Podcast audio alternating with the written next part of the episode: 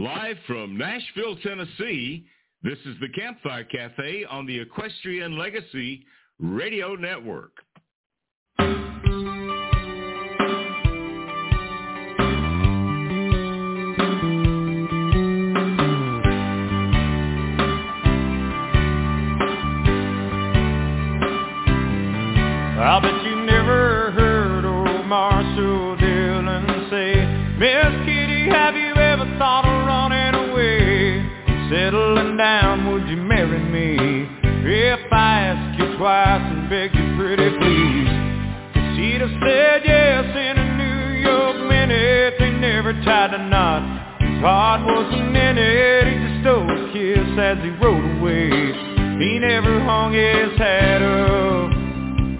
Kitty's place. I should have been a cowboy.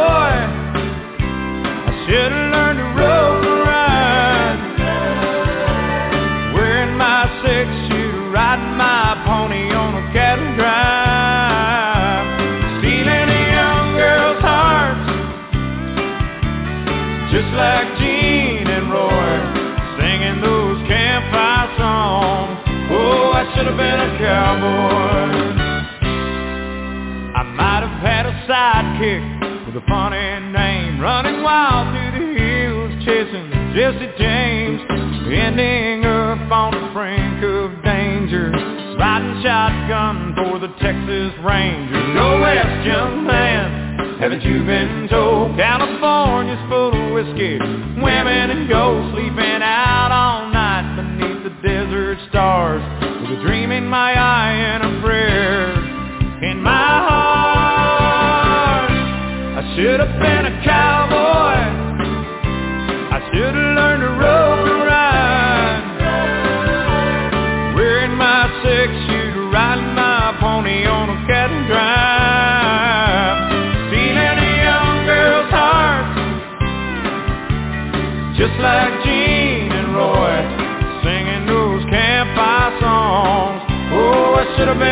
Cowboy.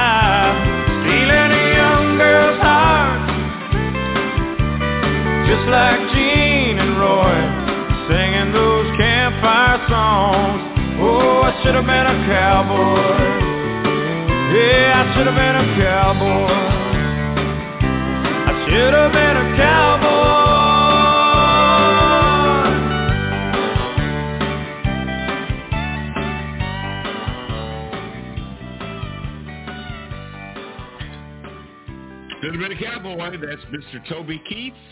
Live from Nashville, Tennessee, I'm your host, Gary Holt. And joining me equally as live in Albuquerque, New Mexico is our co-host, Miss Bobby Bell. Good morning, Bobby. Good morning, Gary. Delighted to be back with you this week, of course. How are you doing? Well, I'm doing well. You know, I kind of took off a week, so we pre-recorded shows last week, and uh, and I needed the time. You know, I think that just happens to people occasionally, don't you? Uh, yes, I and I needed the time as well. So that was a that was a good management decision, my friend. it was a nice break. It was a nice break. But we are back at it, and we have a phenomenal show this Thursday here in Nashville, Tennessee, and Albuquerque, New Mexico. And tell us who our guests are today for the Campfire Cafe. Uh, this is really terrific. We are starting off with good friend Gary Allegretto. He's um, with us right now, standing by. And then Mark Munzert, Cowboy Poet, will be joining us shortly. Terrific, uh, terrific lineup. All right, we're looking forward to talking both with Gary and with Mark. And then in the second hour of the show, we're going to be talking about America's Mustangs. And we're going to be talking about a great program that's available for people to participate in and Miss Cary Scholtes will be joining us to talk about that. But right now, let's take a listen to a fantastic song from Gary's album, Blues on the Trail. This is one called Jack of Diamonds. When we come back, we'll be talking with Gary Allegretto today on Campfire Cafe.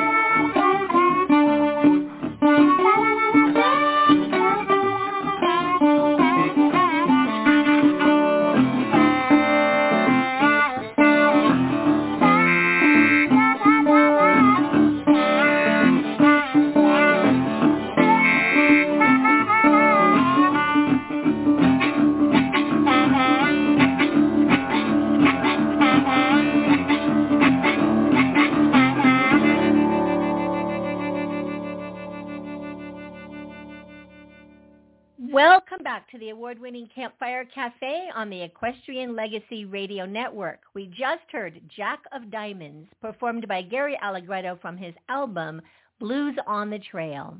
A multi-talented songwriter, musician, and performer, today's guest, Gary Allegretto, can barely remember a time when blues and roots music weren't a powerful part of his life and playing harmonica wasn't as natural as his own voice.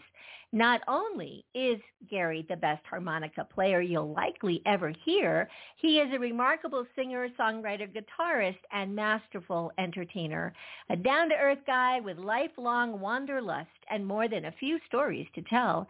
Gary's resume reads like a men's adventure wish, wish list. Everything from cowboy and ranch hand to a member of an elite firefighting hotshot crew. Please welcome to Campfire Cafe the 2019 International Western Music Association Performer of the Year, Gary Allegretto. Welcome, Gary. Hey, thanks for having me. Nice, nice to be on your show. Harmonica Cowboy. I'm telling you yeah. what, I, I I saw an announcement the first of this month that said you were hanging up the harmonica and going to the accordion yeah, that was the first day of April, was it not? so, yeah, my, my mouth kind of dropped open for just a minute. It's like, what? What is the deal here? But anyway, Yeah. that was April Fools. April Fools. Fools. April Fools. Though you know, I gotta tell you, I do play accordion. I, I come from a line of accordion players. You know, uh, uh, accordions. Uh, uh, you know, Italian side of my family is is a tradition. Oh So, wow! uh, my wow. grand- I have. I'm looking at my grandfather's accordion right now. that I have on my on my shelf, and uh, I do play a little myself. Well, we need to get you and Joey from Riders in the Sky together and and just do a little I'm not. I'm jam. Well, I'll, do- I'll, I'll when I if if I'm playing with him, I'm playing harmonica because uh, I don't think I could, uh, you know, keep up with him. He's he's pretty great.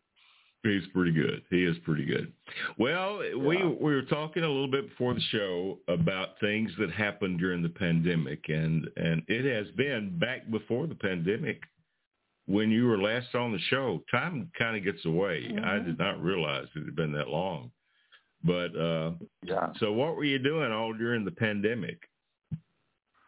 Uh, you know, I I took the opportunity to travel a bit. I did some road trips um, out to some of my favorite places, like uh, uh, San Juan Mountains and in southwestern Colorado. I have friends out there that are like family.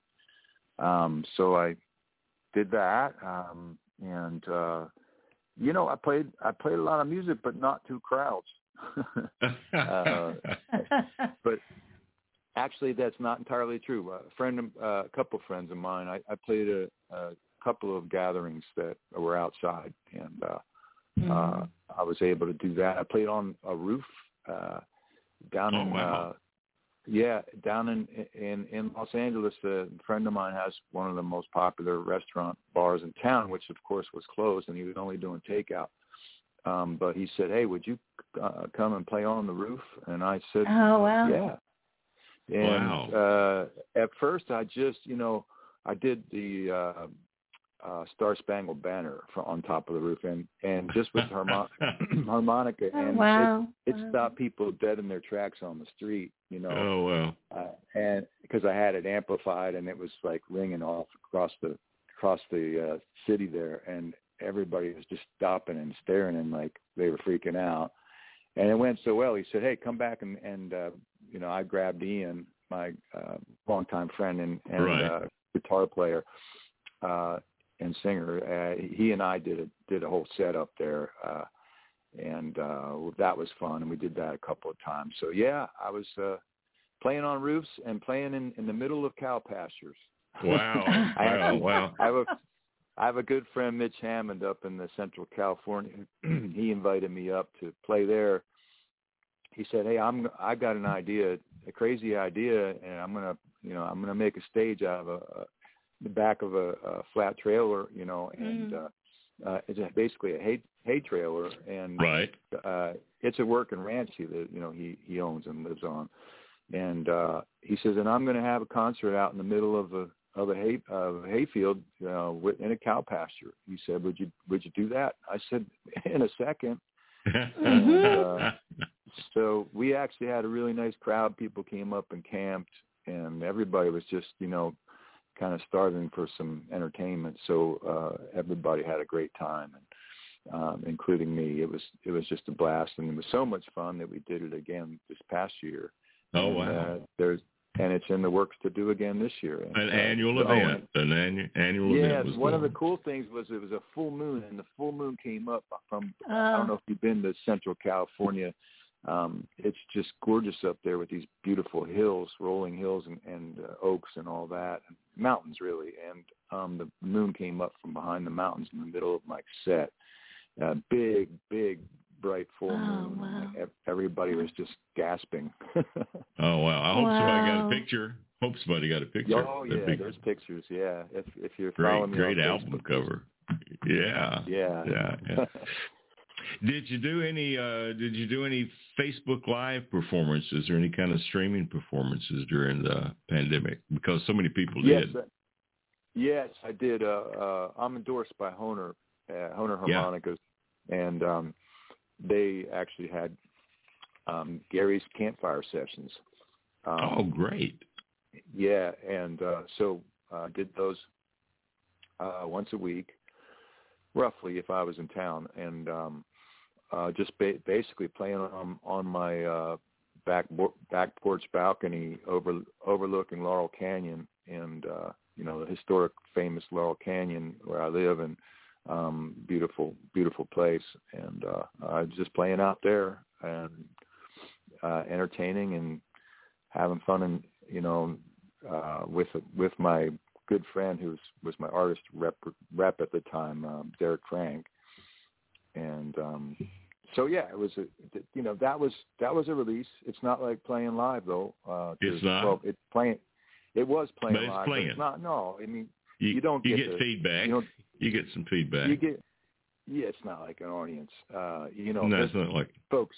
Folks, folks I, I, I got to tell you, if they, they think musicians we survive by doing that, you get no money really, and mm-hmm, um, mm-hmm, and mm-hmm. you know really people you know that you, in this one we weren't even taking money because um but people thought we, we were we were surviving with those no we weren't surviving we were doing them just because we needed we needed to play yeah you know Mhm. we just needed needed the outlet but no there's nothing like a live audience uh, playing playing in, you know to a to an iphone is not what we do It's not what you do. It doesn't have the Yeah. same effect. Well, I'm going to get to a Yeah. song right now. This is the title cut from Blues on the Trail. We are having a great time visiting with Mr. Gary Allegretto, and we'll be back just in a moment on Up, on live. What are we on, Bobby? Campfire Cafe. I've got too many shows going. Campfire Cafe.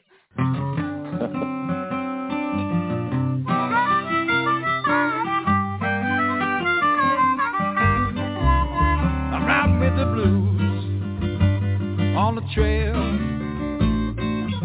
Ooh, and the worries on my mind.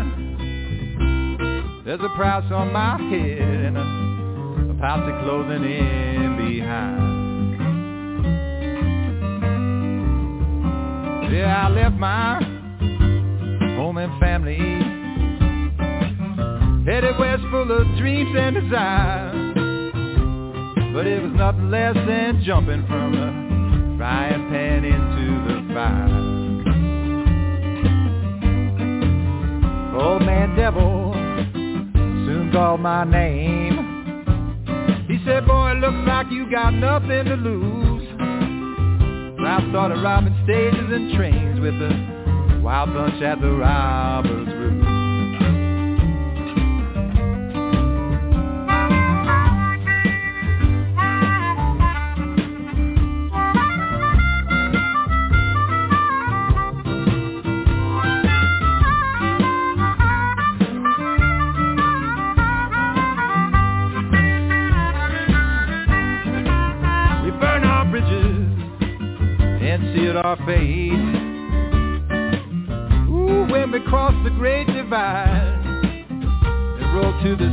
Miguel Bank down in the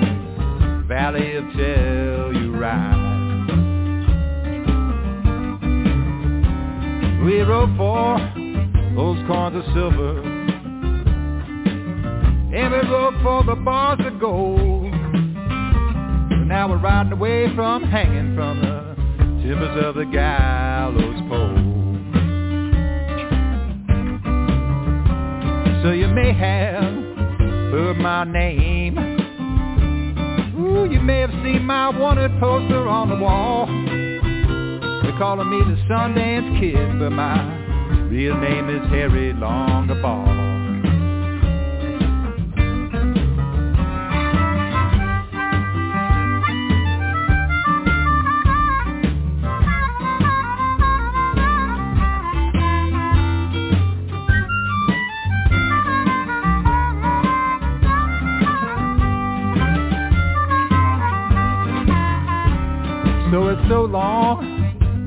Sweet Etta. Pretty darling, I got to be on my way. I'll be riding straight through the night and then hiding in the shadows of the day. Lord, with these blues on the trail. Ooh, and the worries on my mind and a bounty on my head posse closing in behind. Ah, but there's always one more job to do before you can leave this sporting life behind.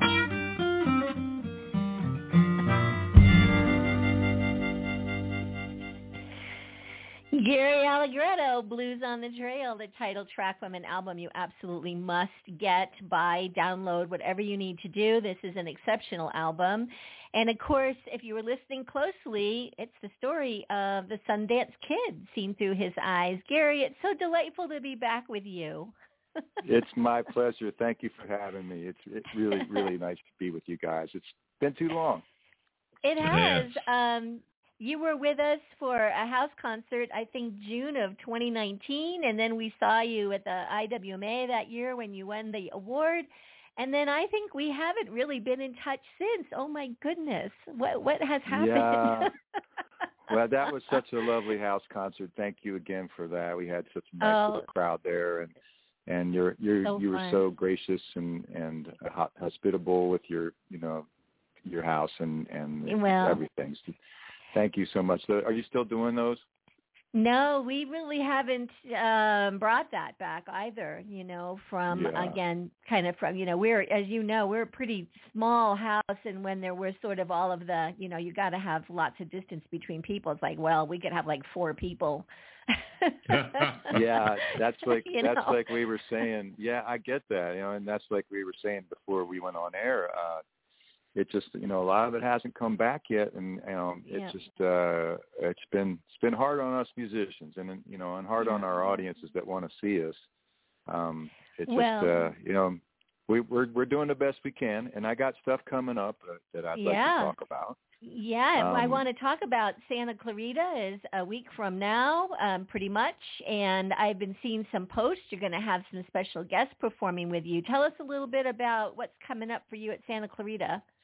Oh yeah, absolutely. Uh, for those of you who don't know, Santa Clarita is uh, coming up next weekend. That's Saturday, April 22nd, and Sunday, April 23rd.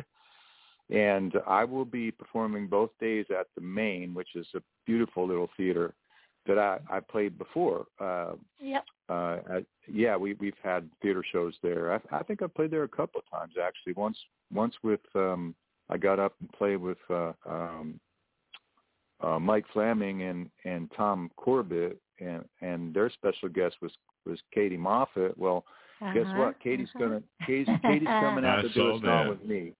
I yeah, saw that. my my good that. friend Katie. Katie's such such a, a wonderful person, such a brilliant artist, and uh, Mhm, and mhm. just a really great artist. If you're not familiar with Katie, uh, you have to check her out. Most people know who Katie Moffatt is, and uh, at least in this circle. And uh, Katie uh, will be coming out to do a song. I asked her, and her and I have become friends. She came to my uh, CD release party for Blues on the Trail uh, years ago when I released it, and um, we became friends right away. And um, we had mutual friends. She opened up for Muddy Waters back in the day, and we were you know, uh, the guitarist in that band is a mutual friend of both of ours. In fact, the only living member left in that band. Uh-huh. Uh, yeah, uh, Bob, Bob Margolin. Anyways, uh, so we became friends instantly. Katie uh, invited me to during the pandemic. Here's another thing I did during the pandemic. It's actually right when it started. Um, they were doing a, a tribute to um, Gordon Lightfoot, an album, uh, a tribute Yes. album to Gordon Lightfoot, and um, Mhm. she uh, was she her song on that. It's a it's a bunch of very famous uh, female singers. It's called uh, Ladies Ladies Sing Lightfoot, and it's really Oh, good wow. album. Check it out. Yeah, and so uh, she was invited to to be on that, and she invited me to play harmonica on uh, his song uh, Canadian Railroad Trilogy. And um, so I I add the harmonica, a little train type effect to it, and um, and so uh, you know it's, she's just uh, she's a lovely person and and such a great artist and uh, I'm looking forward to having her and then also I'm bringing in although we're not doing this as a duo which we've done for years uh, bringing in um, my my one of my musically uh, best friends and um, you know and also just a great friend uh, for 30 years. And uh, we've been playing together that long and so we can practically read each other's minds. Uh, Ian Espinoza. Mhm. and he's just a musician's musician. He's so good, And I mean, I'm not saying that because he plays with me. I'm saying it because that because all musicians say that about him. He, you know, he's worked with Ahmet Ahmet Ertegun, uh, the producer, and um, you know, people like that. Uh, he's just the the one of the best guitarists you'll ever hear, and a great singer and great harmonizer. So Ian Espinosa, it'll be a real pleasure to have him on stage with me too for a few songs. That's great. That's great. In Santa and Clarita. you're going to yeah, and you'll be at the main. Oh, you did a a, a performance with uh, with uh, Ian uh, back in 2014. I was just reading about it as a reminder that You're so filmed good with by these dates.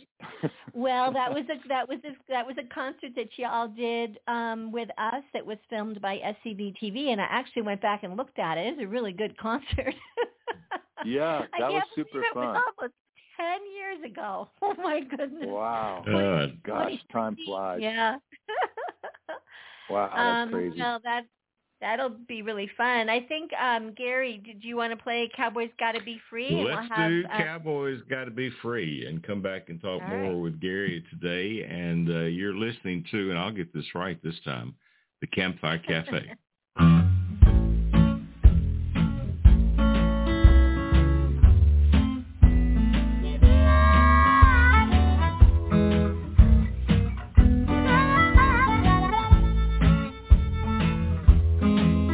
never wanted nobody trying to fence me in. If you try to coop me up, some holding pen, I'd say you can't corral me. Cowboys gotta be free. I used to blow across the stage with no direction or care, like a dandelion seed drifts in the air. You can make a wish on me. Cowboys gotta be free. But oh, when I saw her face, I dropped the reins in a fumble, a stumble and tumble, a mumbling as I fell from grace. And now I'm wondering what hits me day after day when I'm all saddled up, but I can't ride away when she smiles at me. This old boy's finally free.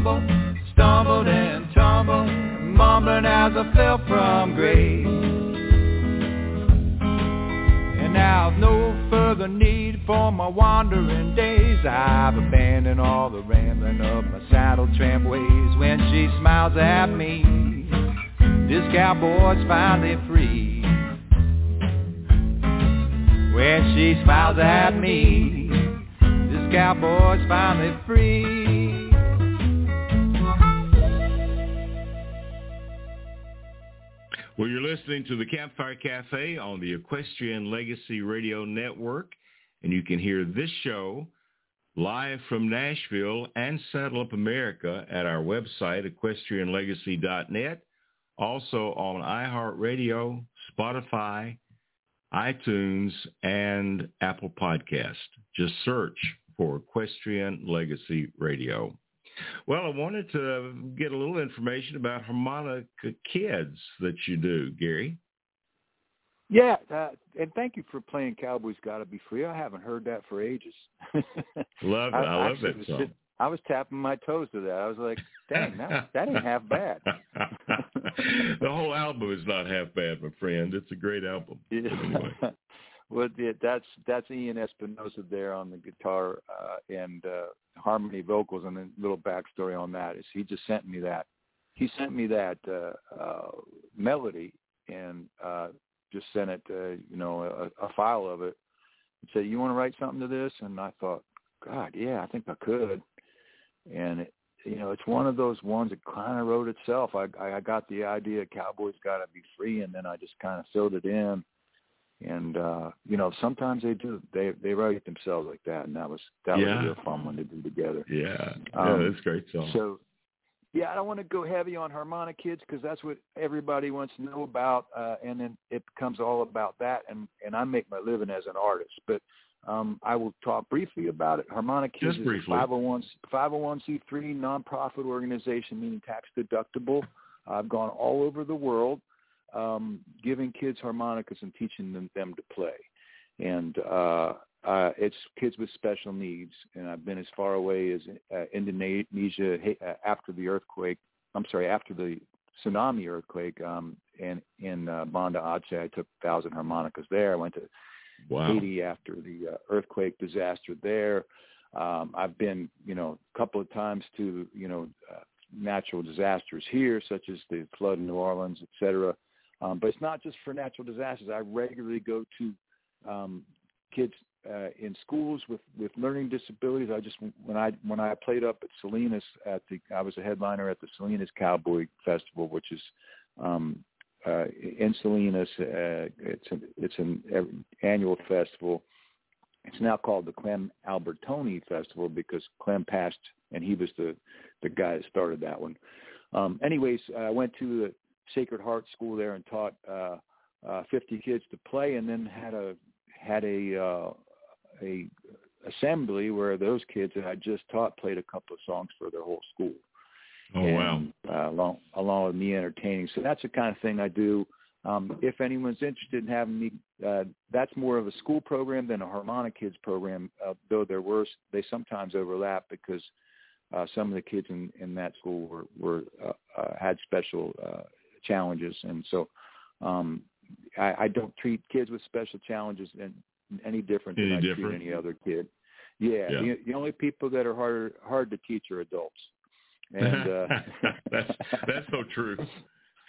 I so no, true. I, I I tease adults like that because I do a lot of uh, workshops at festivals. Um, I'm careful not to. you The reason I don't like to to, to focus on this is because I'm an artist. I, I'm a, I'm a musician, singer, songwriter, and musician. And then people start, you know, think pe- people can't can't seem to get their head wrapped around you can do more than one thing in life. And um, but uh, I I can, and I uh, the other thing, and I'm in my in my everyday life, I am not a good multitasker, but I can in my life. um, but so so I teach a lot of, of folks, and and uh, Hohner is behind me. My programs, the Hohner Harmonicas. Everybody gets a harmonica and learns to play four songs, and I I do that at festivals, and most of those folks that I teach are uh, adults, and uh, although sometimes they'll bring their kids or their grandkids, but most of them are adults. And I always tease them, and, and because they're always adults always concentrate on, on what they can't do, whereas kids are always concentrating on what they can do. Um, Good point. So, yeah, so they're they're always concentrating on their disabilities, and kids are all even kids with disabilities are concentrating on their abilities. So it's really good for them because of the self-esteem and self-confidence it gives them. Um, but adults will come up to me and tell me, "Oh, you can't teach me. I, I'm I'm just hopeless. I, I I have zero musical ability." And I said, "Well, let me ask you this: Can you see?" And they're like wondering why I'm asking. It's well, yeah. And, and I said, "And you can hear too, right?" And they, I said, "Yeah." I said, "Well, I taught a kid who couldn't do either." oh wow. and he learned he Oh, learned wow. to play he learned to play harmonica through vibration. I said, Wow. you can, "Do you have mo- do you have more disabilities than him? Because I think I could teach you." And Wow. you know they kind of laugh and uncomfortably say, "Okay," and I'm like, "Well, come come to the come to the uh, workshop, and if if you can't do it, I'll give your money back." I can, that's how that's how confident I am uh, of my workshops that I can teach anybody who shows up, uh, or I'll give their money back. And I've never Oh, given that's a great. back. that is great. Yeah, so- that is great. So yeah, uh, I do. I do uh, my Harmonikids program. It, it's just like it sounds. H A R M O N I K I D S dot org. If you want to look that up, Okay. And uh, then I do school programs, and at all uh, most of the festivals that I play at, they also ask me to do workshops, and I teach people at the workshops to play, and it generally sells out. So uh, it, there won't great. be one in Santa Clarita, and there won't be one up in Vinton, which is the week after Santa. By the way, I'm playing Vinton. It's this the Sierra Valley um, Grange uh, cowboy show, and uh, it'll be about the fifth time I've played that as a headliner. And um, it's a really cool one. It's uh, the second oldest to Elko. I started to Cowboy ask about that. Yeah. Mhm. Yeah, it's really really cool. It's in a hundred year old uh, Grange building, uh, which is really super cool. All wooden building, wooden floors, and an old you know stage up there, and and they cook homemade food. They, the one, the first night, Friday night, I, I I just get a kick out of it. It's lasagna, and you're going, well, that's not cowboy food, and I say, no, you don't know about the Eastern Sierras because the Eastern Sierras are were settled by Italian cowboys, and um, the, a lot of the ranches up there are were started with uh, by Italians. And in fact, my friend uh, who has a pack station on the Eastern Sierras, Joe Cheragino, Italian name, um, Yeah. he uh, he started. He's the, the the main pack station in the Eastern Sierras. It's called Little Antelope. If you ever want to take your horse up there and ride, um, or go on a pack trip. Um, and uh, he's just out of, uh, just down the hill from Genoa, uh, Nevada. Again, Genoa, Italian name. Uh, Yeah. Genoa in Italy, but spelled the same way. Um, so lots of Italians in, in the eastern Sierras of California and Italian ranchers, Italian Italian cowboys. So, um, but yeah, so I digress. But um, lasagna the first night, and then I think it's ribs the second night. But uh, I just I, I point that out because the food you, they have, you know, the ladies in the back cooking, and they're so, you know, it's so good, and then uh, they have just wonderful uh, show, and it's out in the middle of this beautiful valley with mountains surrounding it, um, in the beautiful uh, eastern Sierras of California. So Oh, wow. that's a fun one. Yeah, that's a super fun Wow. Wow, wow. Well, I want to get to another song real quickly. And uh, this is when Dutchy plays the mouth harp. You want to tell us anything Oh. about this one? Yeah, you're you're you're making great selections. Thank you for that. I, Thank I you very much. Some my, yeah, these are some of the ones that don't get a lot of airplay on my album, and I'm and I'm not sure why because uh, they're some of my favorites on the album. uh, Dutchy uh, was is a uh, a cowboy poem um, written by Robert V. Carr in the late uh, 1800s. Uh, well, not so late. I mean, 1860s, I believe, uh, in the Dakota Territory. Um, this fellow Robert V. Carr was was following the cow camps around the the uh, uh, cow cowboys and their cow camps. He was he would follow them around. He was a cowboy himself, but he was writing everything down and, and stories and poems and all that. And he wrote this this song or a story. It wasn't it wasn't a song. It was a poem. Uh, when Dutchy plays the mouth harp, and uh, he he moved to California, as all good cowboys do, in the 19, er- early 1900s, and um, he uh, published his book then in 1902. And, and Andy Hedges, who's a fellow uh, cowboy performer at uh, Gathering Right. and stuff, and a friend of mine, he he he shot me a text with a picture of it from a book he's reading. He said, "Have you seen this?" And I was like, "Well, no, but you know, I love that."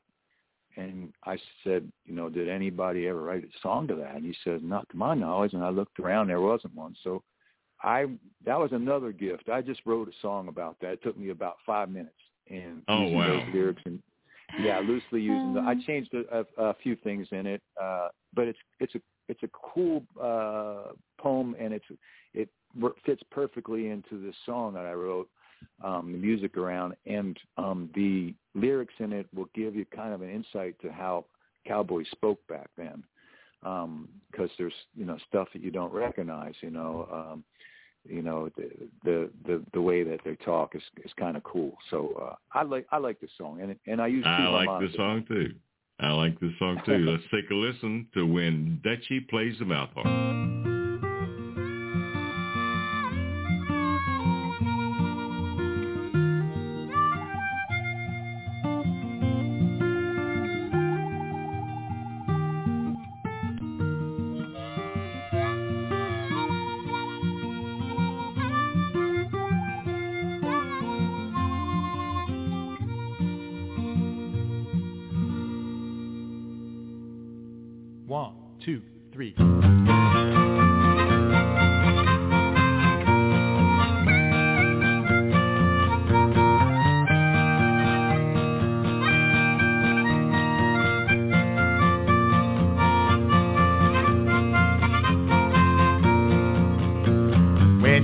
Plays the mouth harp, every puncher gathers round to help on with the music by stomping on the ground. And the cookie cuts a shovel and the nighthawk pats his hand when Dutchie plays the mouth harp in a way to beat the band.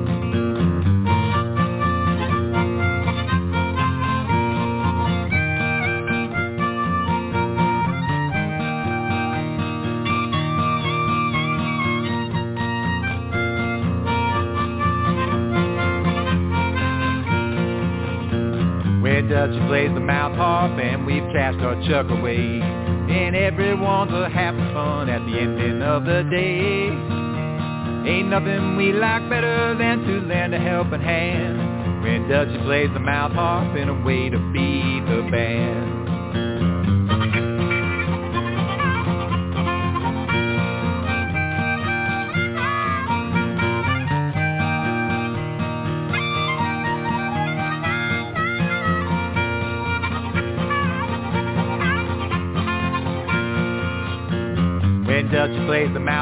Does the cakewalk mighty fine. Tis done us old cowpunchers come stepping down the line. Round that fire a shuffling and a patting of the hand. When Dutchie plays the mouth harp in a way to beat the band.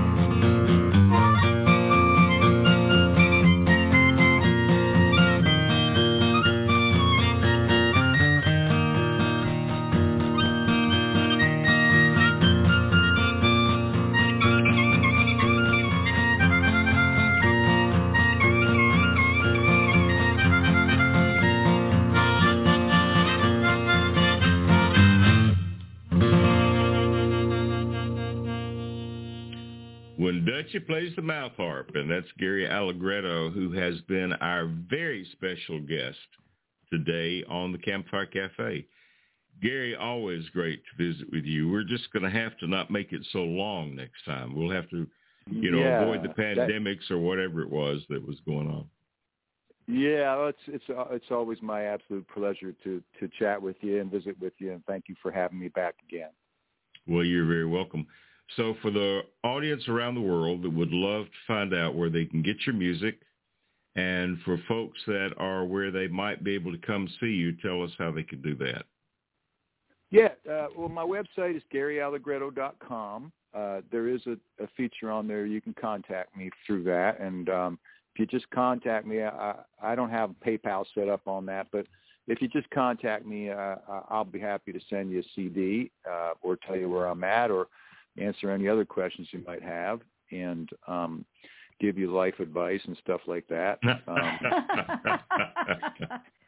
don't ask me anything about relationships. I, I got nothing, but Uh, I'm not going to do that. I, we won't touch that one. We won't touch that one. So, so Oh, yeah, gosh. they can contact me there. And uh, Harmonikids, like I I gave that that website if you want to help out with Harmonikids. Um, yeah, that's uh, that'll that'll do it. Or or you can just email me at gallegretto at earthlink.net. There we go. There we go. So, uh, if I'm not mistaken, you were at Pilgrimage Fest in uh, Franklin, Tennessee, a few years ago, weren't you? That was yeah, that that was a wonderful festival. Yeah, uh, Hohner Hohner again, my my harmonica uh, sponsors and, and uh, endorsee endorsers. Um, they they they uh, brought me in for that, and uh, I got to play a bit, and I got to teach some kids too, which was fun. Well, my point being is that you need to make a trip back to Nashville, Tennessee, in the not so near I future. certainly do. You know, my my brothers at Hohner and and sisters at Hohner uh, are, have always been saying, when you come into Nashville, you know, and so I I think well I am going to do that. I'll I'll see if I can set up a show or two and then come in and and uh you know they, the you know they don't have enough musicians in Nashville playing shows so No, not at all. Not at all. Not at all. You, you and Charlie, you and Charlie McCoy can get together and do a jam session oh together. my god I, all right. I, Charlie McCoy's one of my heroes he There actually uh, sent me he sent me a note one time uh thanking me for what I do with kids and, and uh, really I say that. Uh, Corey's a legend. If you don't know him, check him out. He's a legend on harmonica, but not just harmonica. He played oh, on it, and Bob Dylan albums playing bass and, and all kinds of stuff. Charlie McCoy is a, is a legend. He's fantastic. He's fantastic. Well, you have been fantastic, and so we're going to close out this segment of the show with Wherever I Roam, and you got to tell us about this before we go. Yeah, I'd love to uh, because that one's about that one I wrote for my mom, and uh, I had always wanted to write a song for my mom, and then Ian Ian came to me with this beautiful melody, and uh, I immediately thought, oh, that's the melody I, I have to write a song for my mom, and um, so it's you know I left home at a, a very young age um, to go uh, explore the world, and um, uh, had to say goodbye to my mom early, and um, so it talks about my life of wandering and and advent all the adventures I've had and the places I've been, and, and um, in the last verse it, it it tells you that I carry a voice with me wherever I roam, because my mother was the first uh, musician I ever heard, and by musician I mean singer, and she still sings like an angel. Uh, she's oh, wow. sings in choirs and choirs and all that. She's a just you know the first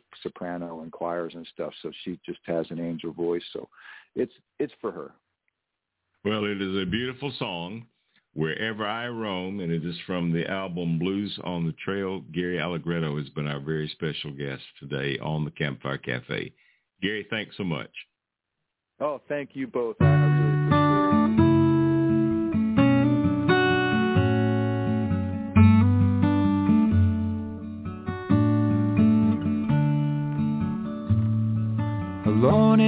My saddle, adrift in the wind, still out riding fences as autumn moves in, but summer still lingers like words of a poem, warming my spirit wherever I roam.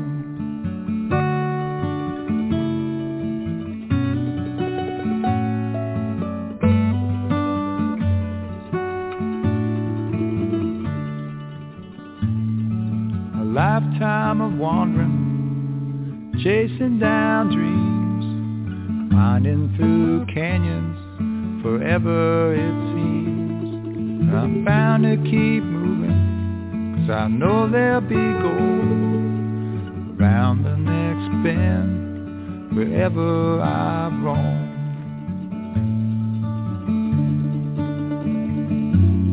Turn around settle down like the wind I keep blowing free. But they don't know I'm bound to go.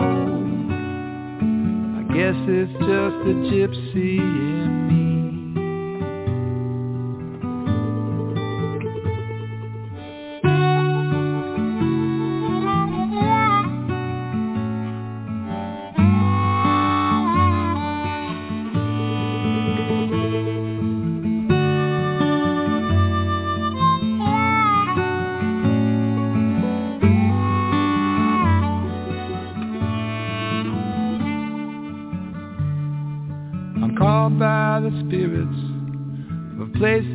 Know From the Sangre de Cristos to the Coconino The blessings they bring lie deep in my soul.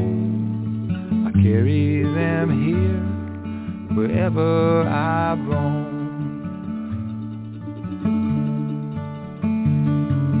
Turn around, settle down like the wind I keep blowing free. But they don't know I'm bound to go. I guess it's just a gypsy in me.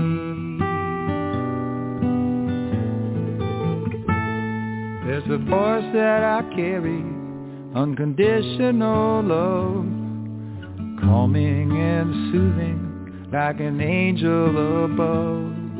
She's always there with me, singing me home, here in my heart, wherever I roam.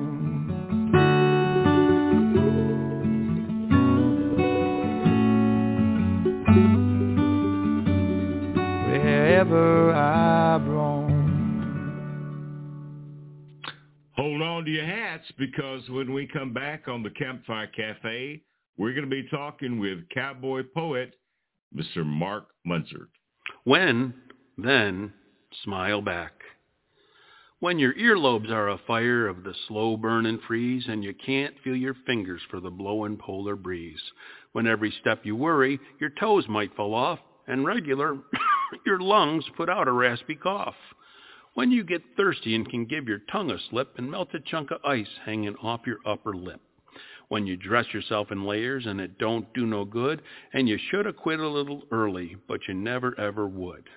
When the diesel needs a warm-up and the batteries are shot, and you got a month-long head cold and your nose is full of snot. Then you get to feeling sorry and you're full of whiny pity, and you get to dreaming of a cushy job over in the city. Then you start to ponder about trading in your trade and finding an easier with a plumper paying grade. Then you are a doctor or a lawyer or some highfalutin pro, and you schooled at Harvard, and there ain't nothing you don't know. Then a fancy swivel chair cushions your tenth floor view, and you got a staff of kiss butts that want to wait on you. Then you're tooling down the highway in your luxury sedan, and you're late for a meeting where you lay in bed and tan. Then you stop at Starbucks for espresso macchiato latte panna. and lunch is a tofu burger with sprouts and dessert, a banana. Then you sit in traffic for an hour, maybe two, and you're cellular enraged while you crawl a mile or a few. Then office politics cranks up and slams you down, and the market goes to pot, and you're kicked right out of town. When you welcome back the frostbite hauling water through the snow, and you're fixing frozen fences where only Eskimos should go when the troughs are iced over and electric ain't working right, and coyotes come a-calling so you're sleeping half a night. When you turn on the hose and it splits right in half, and just what you needed, a half-frozen calf. When the wind whips and bellows, scaring stock to a dash, and the water pump goes and you're left with little cash. When you've had your fill of this awesome winter fun, and it's been a week, no, a month since you saw the shining sun. Then you get this scheming about that cushy job once again, and you're brought around by the whinnies from the pen. When your horse comes on over to share some affection, you're reminded you're meant to live of this direction. When it's the simple things that make your world go round, and the easy way is the trail you've never ever found, when the day is finally over and your butt is in the sack, and you look upon your day with a smile you look back. when then smiled back, Mark Munzert from his album Pensive and Playful. And he joins us right now. Mark Munzert writes rhyme and, me- and meters out of appreciation of cowboy mishaps, blessings, sorrows, and laughter. His enthusiastic, heartfelt, and animated delivery in relating his day-working cowboy experiences and his pensive and playful moments have earned him the moniker of Cowboy Poet of the Northeast. Please welcome to Campfire Cafe a day-working cowboy whose dream is to make more of this cowboy poetic passion and share it with the world, Mr. Mark Munzert. Hello, Mark. Welcome. wow. Thank you, Bobby Jean. That was incredible. I feel good now. I'm, I'm just impressed. Hat. I'm just impressed. My hat size just went up again. Uh, Very good. Oh gosh. An old friend from a few years back is Mr. Mark yeah. Munzert. And uh and I've got to say this right up front. If you ever get a chance to see him live and in person, oh don't miss it because he is animated plus, and he's a he's a fun guy. So how you been? Can you hear my smile? It just cracked my face. Thank you. It's very kind. I'm trying to oh, calm down on stage. What are you talking about? Jeez. No, no, no. That that won't happen. That no won't more happen. back. Oh. I'm done with the Yeah. cartwheels and backflips, so yeah, can't do that. oh gosh. Well, I've got to ask a question to you. So you're originally from out west, right? Was it Arizona or Well, where? I was born in Buffalo, New York, and soon found ourselves out west, and then uh, pretty much back and forth my entire life. So uh, one Yeah. parent in Arizona, one in uh, upstate New York area, and then I found myself in an occupation which brought me to the other side of New York in the Adirondack Mountains. Um, so it's um, you know it's about 80 degrees out today, beautiful sunny, bright blue sky, and uh, everything's greening out real quickly. Well, It's nice. you know, a lot of people don't know how much uh, cowboy and horsing goes on around in uh, New York, do they? No, I'm I'm just north of Saratoga County, New York, which I believe the statistics are 15,000 horses year round, and that number triples uh, when the track season is running. The thoroughbred track at Saratoga. There's also a flat track there, and there's plenty of recreational riding, and you know the hunter jumper circuit as well as the Western Saddle is pretty strong. Um, the Western Saddle, I think, more so from Western Massachusetts all the way over to Buffalo and into you know uh, Ohio and south to Pennsylvania. But the Northeast is ripe with the English saddle and various activities that go with it. You know, from Well, it really to is. hunter shows, yeah. Yeah, it really is. So when when people say New York City, you know, they're really Yeah. they, they don't know how western it can get up there in New York State. So- no, the Frontier Circuit is a strong rodeo circuit. There's a number of rodeos within a half an hour drive of my home, uh, and I'm talking some that put people. They certainly put stock into the National Finals Rodeo this last few years. Um, specifically, the Graham family at Painted Pony Rodeo. They put I don't know how many uh, animals into the National Finals Rodeo in the last few years. And one of the largest horse operations in the country is over in Vermont over here called Pond Hill. And they supply, I think, over a thousand horses to dude ranches across the country. I think that would be an Yeah. adequate oh, wow. estimate. So yeah, there's a strong equine culture and it continues. You know, I think the, the 2008 uh, economy took a lot of the middle part of the equine world away and you still had some of the higher end barns operating uh, with the, the help of their patrons, their, their boarders, their lesson takers. And I think a lot of the backyard barns kind of dropped out of the out of the world, but I think they're coming back too. So we'll I'm see. telling you what, the horse the horse prices have certainly come back. I've never seen horse prices any higher than what they are right now, and and that's a good thing. That is a good thing. Yeah, Yeah. there may be a little So- inflation to that. Yeah, yeah, yeah. so, Mark Munson, how did you get into cowboy poetry? Oh goodness gracious! I was uh, depressed after my divorce and uh, started writing in a journal after I had been prescribed medications and took them for two days and threw them out and just started writing. I was concurrently writing uh, a newsletter for a log and timber frame home company I was working for at the same time, and for whatever reason I began rhyming. And uh, somebody said to me, "You should write something about what you know and like." I said, "What?" so I started writing. what an idea! Yeah. Yeah. And I, novel as it may be, I learned a few of those poems, maybe four or five. And I was uh, in Arizona. We were at the uh, oh at Tombstone, the Tombstone Monument Guest Ranch, and I was helping with a a uh, equine, you know, confidence building seminars that was a week long.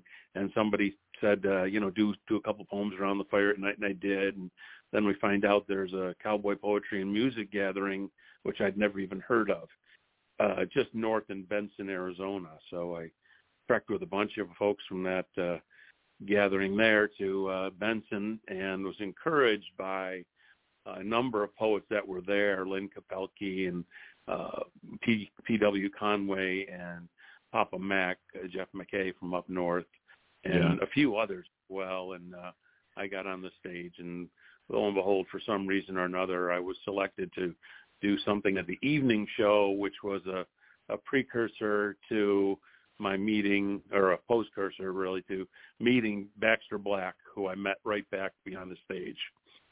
So Wow. that was my intro to cowboy poetry. Very fortunate one at that, and he was encouraging. I did not talk to him again until the following year when I was leaving Las Vegas in the National Finals Rodeo, and he called my name, and he was getting his boots shined. Uh, I still see his face when I say that. He was getting his boots shined and was speaking a little bit of Mexican to the fellow that was uh, shining his boots and talking to me and uh, the the people surrounding us. And uh, the next year, he invited me to come to. Knew I lived in New York and uh, invited me to come open his show at the New York State Beef Producers meeting. So Wow. that's how I met. Wow. It's my start. And then I tried to get into the Texas gathering a couple years with just uh, doing some open mic stuff, and I I kind of liked it. So it was fun, and I got to talk about my culture. Oh gosh. So what year was it, Mark, when you got when you got started? That first gathering where you got invited to be on the evening show. The first Huh? I got invited to, the first one I ever was invited to, I don't think was till 2017 or until it's still pretty quick in the way things work in the world of cowboy poetry. The uh, Yeah. the Cochise gathering was a real um, uh, sock knocker for me. I got down there with uh, uh, Rocky Sullivan was in the same room as I was as uh, doing an open mic. We had a really couple good bands that were in there, and uh, super poet um, Mike Dunn from Southern Arizona was in the room, the monitor, and he suggested to that board that they bring me back the next year, and lo and behold, I was, and that's a that's a gathering. I don't know if you've been to that one, Gary or Bobby, Rob Joe. They uh, Bobby Jean, they really did a nice job inside a school building, and unfortunately ran out of volunteers. So Oh, we're, we're aging up, and we uh, as Bobby Jean knows, we're as a body, the International Western Music Association is aiming to remedy that in every way we can. So that's where that is. But yeah, that was. Uh, I hope I answered your question, Gary. You got me rambling. You did. You did. You did. Yeah, you did. Well, I'm going to get to another poem. This is called Mare Watch. Tell us about Mare Watch.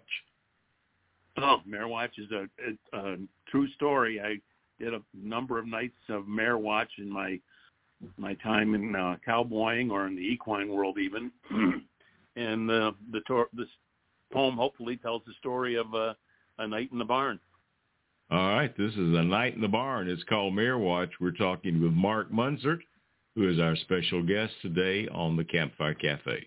Mare Watch. Droplets on the barn roof play harmony as I stretch stethoscope to ears. I reach to her belly and whisper softly to quell her fears. She shifts uncomfortably, the strain on her shows. Not yet, girl. No relief. Might soon, I suppose.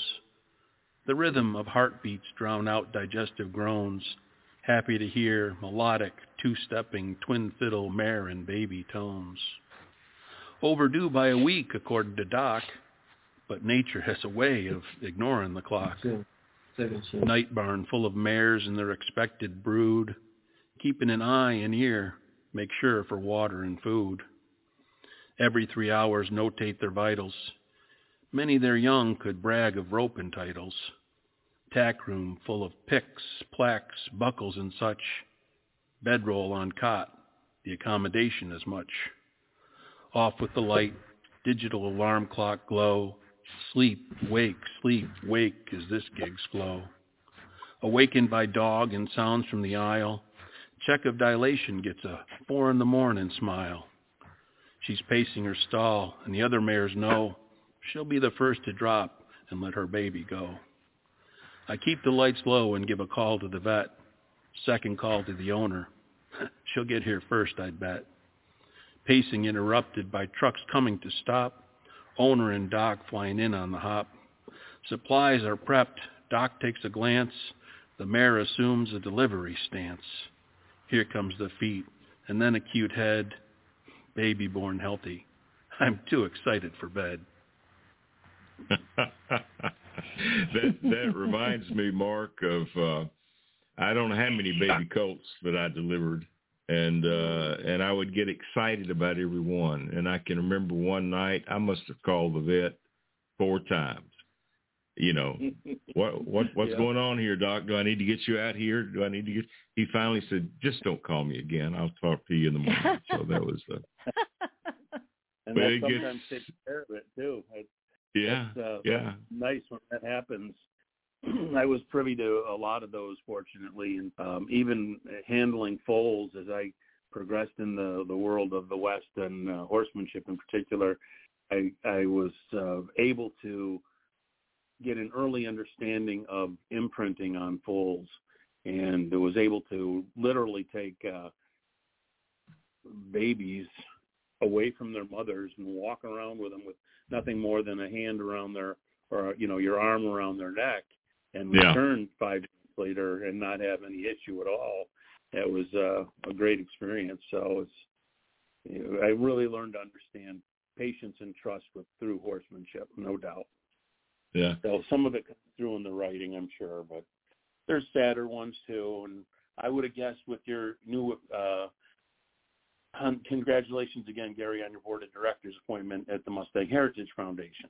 Oh, thank you. And I, you're welcome. And I would have thought maybe of my poems, you might have picked the Mustang Sally one, which really is fairly a dark one because it didn't work out for Sally uh, Yeah. or for me, but it was a, a memory that you know I think of the ones that came off of that ranch, the, the Mustangs that went on to you know um, make kids happy first and foremost, and and people for trail rides or whatever endeavor. It was a lot of fun to see. Uh, you know, horses bought for $125 turn out to be thirty-five, four thousand dollar horses uh, when at the time wasn't even right. So yeah, kinda- yeah. I like Yeah, we sold uh, this this past September uh, during the Mustang Magic. We auction the horses after they after they go through their uh, the competitions, and uh, those are the horses. Mark, they've only had a hundred days of training before they come to the events, and uh, we sold one for thirty five thousand dollars. And then uh, in in Magic in January we sold one for a little over twenty six thousand. So horse all horse know prices are up. They're very happy, ha- very happy Yeah. about that. You know? Yeah, and they're they're tickled to death. But uh, but thanks for mis- mentioning the Mustang Heritage Foundation. We're going to be talking a little bit more about that in the second hour of the show on Saddle Up America. But um, uh, hopefully you'll get to make it down for our event in June. Look forward to seeing you if you do. That'd be great. Oh, thank you. I, I'll let you know shortly. We'll see what we can do. all right, all right. To, to do it. Well, I'm going to get to another poem right now, and this one is an old cowboy wood. Oh, Tell us about an old cowboy wood. it, it, it tells a story. I was uh, leaving a ranch, or I was working day working for the most part, but had every weekend it seemed like. And uh, I was leaving the ranch to go get supper with a friend, and um, come down the this you know farm wide load in front of me, uh, big old John Deere with the double wheels, and went around it, and then I see a couple cars maybe a quarter mile ahead pulled over, and then I realized why they were pulled over and they really didn't know what to do. There was a couple. Well, we'll go with the poem. How's that? All right, let's, let's take a listen to an old cowboy wood. We're talking with Mark Munzert today on the Campfire Cafe. An old cowboy wood. A wet, cold, blustery day, one you wouldn't term a winner. I'm ten minutes off the ranch, heading west towards dinner. I punch the gas and zoom right past a farm-wide load. Up ahead, two cars pulling to the side of the road.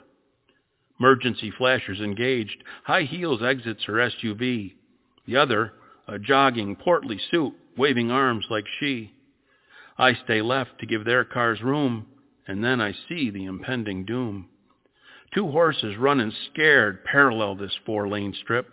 I yank the wheel right, keeping a real tight grip. I'm 400 or so feet past, screech to the shoulder, reverse, torque, fast.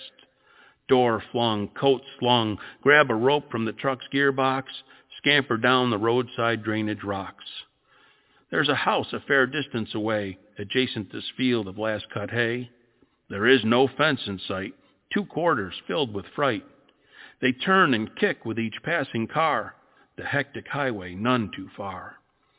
Waving arms and come hither whistler guard the road's edge. I'll try to push 'em away from the road and towards the hedge.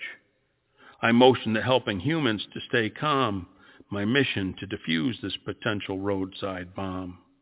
As I approached, the boys are further nerved. They jogged away, sashayed and swerved. They were agitated, fearful, still in flight mode. In seconds they could be on that road. One blanketed, neither a halter, blocking position their path to alter. Of patience with horses I have sage, hastily I shifted against the road's rage.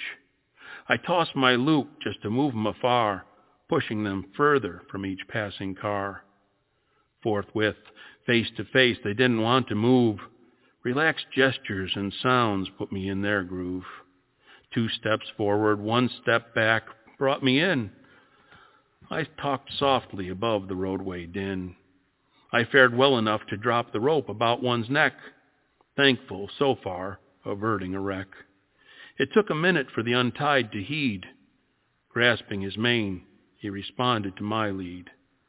The soil was wet, and every step we'd sink. Each step forward took a few seconds to think. Drivers pulled over to ostensibly aid. Beeping horns sounded as we came down the grade. High heels tiptoed parallel on the field's border, she offering her scarf to tie for the pony's order. I asked, which one of you's a pony? we laughed. By then I was their crony. Here comes a double XL Carhartt and his very relieved looking better half, she admonishing those horses for their venturing gaff. Handshake and thanks, a wave to the roadside crew. No big deal, just what an old cowboy would do. An old cowboy would do Mark Munzert, and it's from his album, wonderful album, Pensive and Playful, and he's our special guest today. Mark, um, tell me a little bit about what you love about performing in front of a live audience. You're so charismatic. What do you love about that? Mm, you're very kind. I like to make people cry. I truly, I truly like. To, Gee, Mark. Um, I, the truth. It's just the truth. I I like to make people move. I like to make them think a little bit while they're in their chair or while they're standing there and if I get them to have a you know an emotional moment whether it's high or low a laugh a, a chuckle or uh, even like I said make them cry um and those have been the most incredible moments I've I've seen from the stage. And that stage doesn't necessarily have to be a big one. It could be that you know the senior home where uh, the the people in the audience remember Roy Rogers and Dale Evans and they they're living the white hat dream where you know the white hats win, and uh, they all ride great horses. But um, mm-hmm. I like to make mm-hmm. people move. If I can do that, I feel like I've done my job. Mm-hmm. So, there's something so there's something very special about spoken word. You know, we can listen to a song over and over and over and over again until we know the lyric and we can sing along and we're never bored by it. And I think the same thing is true with um, spoken poetry, we we know the ending. We know what the tagline might be that makes us smile or makes us weep, and yet we we're entertained by hearing it again and again and again. I think that's kind of I think that's really something very special about about cowboy poetry. And there are some poets that can recite some of the greater poets or the greats that are there so well. I'm not one of them. And, and on the other end of that scale, as you might imagine, I see a lot of poets and poetry uh, with my my endeavors to promote and preserve. Um, there are a lot of poets doing some new material too. I don't mm-hmm. particularly mm-hmm. have a lot of material that is, uh, you know, OK Corral or John Wayne or the mm-hmm. Lone Ranger. Um, but I think more and more people are writing about modern day life, and you know, mm-hmm. you always hear country music has to have a a pickup truck and dog that ran away that you could watch run away for four days because the land was so flat. You know? And um, the I think there are. I know what I've learned. I've learned to slow down. I don't have to write everything and and try to get it out there, uh, marinating it for a longer period of time. It, Mm-hmm. it seems to work better, you know. So at the at this moment, I have ten new poems or unreleased poems in the books or canned. Oh, great. Oh, Got to shake great. up a little yet, you know. So, Yeah. Yeah. Do you um do you perform a piece uh many many times before you decide this is ready to be recorded? I wish I had that. I would have had better CDs. Um, you know, it was all new learning experience. So now I get that question from some of the other poets, and at least I can guide them in a direction. Um, so Uh-huh. that that's always good to do. Um, Yeah. I wish I had had a little more experience in the uh, production end of things. And I don't know Mm. that I'll do another CD as much as I'd rather do a DVD. Um, Ah. Personal standpoint, I'd like to do something like that, and um, maybe with another artist or two. Mm-hmm. See what we can do. hmm I know um, Gary has another poem set up to play. Um, Gary, shall we go ahead and ask about Dawn Till Dusk? Yeah, let's find out about Dawn Till Dusk, and then we'll we'll share that with our worldwide audience. All right, uh, it's really just about moving cattle from one one spot to another. In that case, it was uh, over a period of three three or four days. I don't recall about 40 miles when there was still open land between uh, Arizona, northern Arizona, and Colorado. I worked on the Bar XM, and uh, they had two lots, as they called them at that time, fairly large pieces of property and leases that totaled about 66,000 acres. So uh, dawn till dusk cow calf pairs, endless sections, fence repairs. It's about what you would encounter in a day of moving the cattle, uh, particularly where I would be as the inexperienced would be riding drag. And you get to see the things that are uh, problematic where, you know, the, the herd went through and they had your, your stripers and your, uh, your lead and, and your wingmen uh, and you're at the back end and you see what uh, problems are left behind. So sometimes it's busted fence, sometimes busted cattle. So that's what that poem's about. Well, let's take a listen to the Dawn Till Dusk, and we'll be back in just a moment. You're listening to the Campfire Cafe. Dawn till dusk. Dawn till dusk, cow-calf pairs, endless sections, fence repairs, tree-crushed wire on the ground, escapee calves must be found. Tracking hooves, popping brush, driving 'em through our morning rush. Ford the river, up the bank, pull the hose, fill the tank. Lost one to coyote, and one's injured too. Doctor what you can, and muddle on through. One in the creek, cooling her heels, scorched by the sun, know how she feels. Far horizon between the ears, walk to trot, switching gears. Long shadows, tired stride, achy back, sweaty hide. Horses hobbled, cows a graze, sun sets low, a dusty haze. Day is done, feet leave the ground, fire sprouts were gathered round. Behind is the morning, afternoon, and the work. Dutch oven apple, coffee a perk. Jug is passed, guitar is strum, tired boys begin to hum. Song and story fill the air, bust hard all day, now nary a care. Tomorrow will come, same deal again, finally finishing at Bar 40's pen. Yeah, that Dutch apple kind of sounded good to me just then. I'm kind of getting a bit hungry. Great poem. Great poem. Well, Mark Munzert, you're always fun to have on the show. It's been a while, so we're just tickled Yes, to death sir. that you came back with us today. And uh, and I know, and I'm going to encourage people to get out and see this guy because he is a tremendous poet, and uh, you'll just have a ball. And maybe you won't cry too much when he's on stage, but uh, he's he's terrific. So how can people get your poetry and find Thank out you. where you're going to be performing? Okay. I, Mark Munzert, cowboypoet.com. Mark Munzert, cowboypoet.com. Even if you come close, you'll find me. And uh, you can email me, you can telephone me, you can contact me through the website or Facebook pages.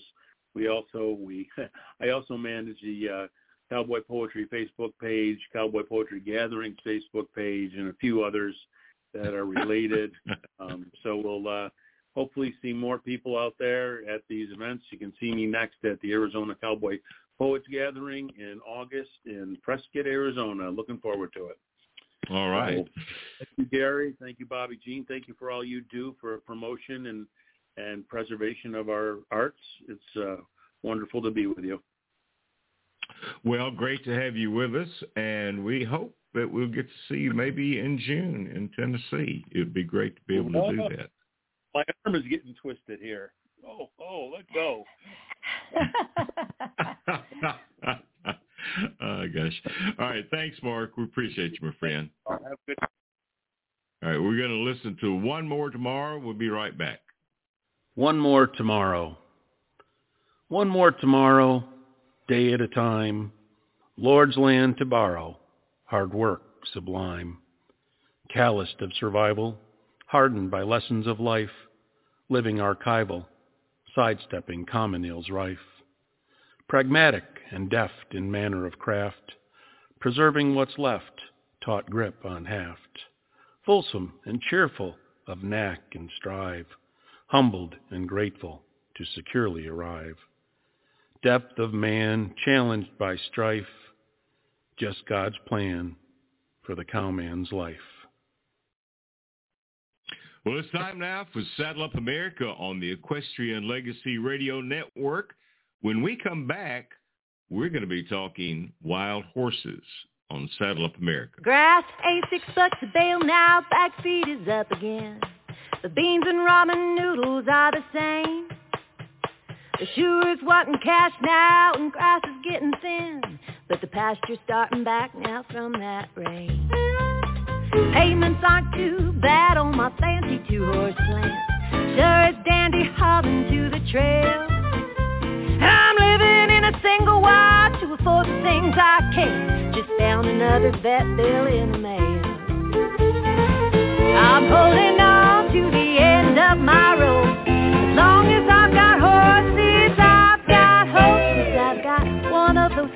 that don't beat to a drummer. It just gallops along cause I'm a horse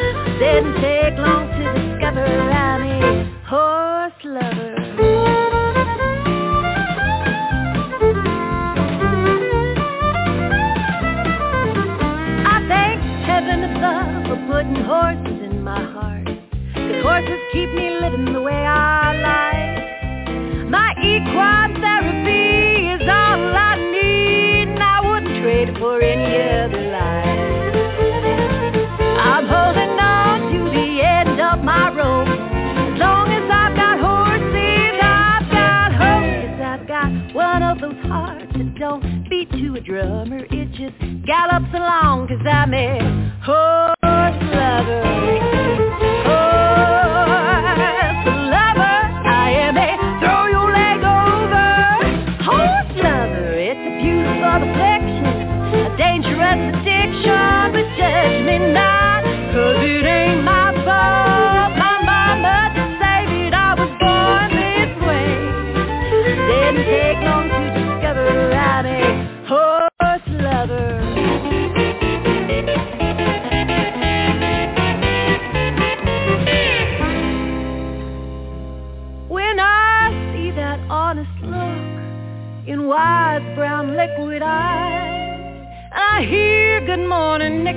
my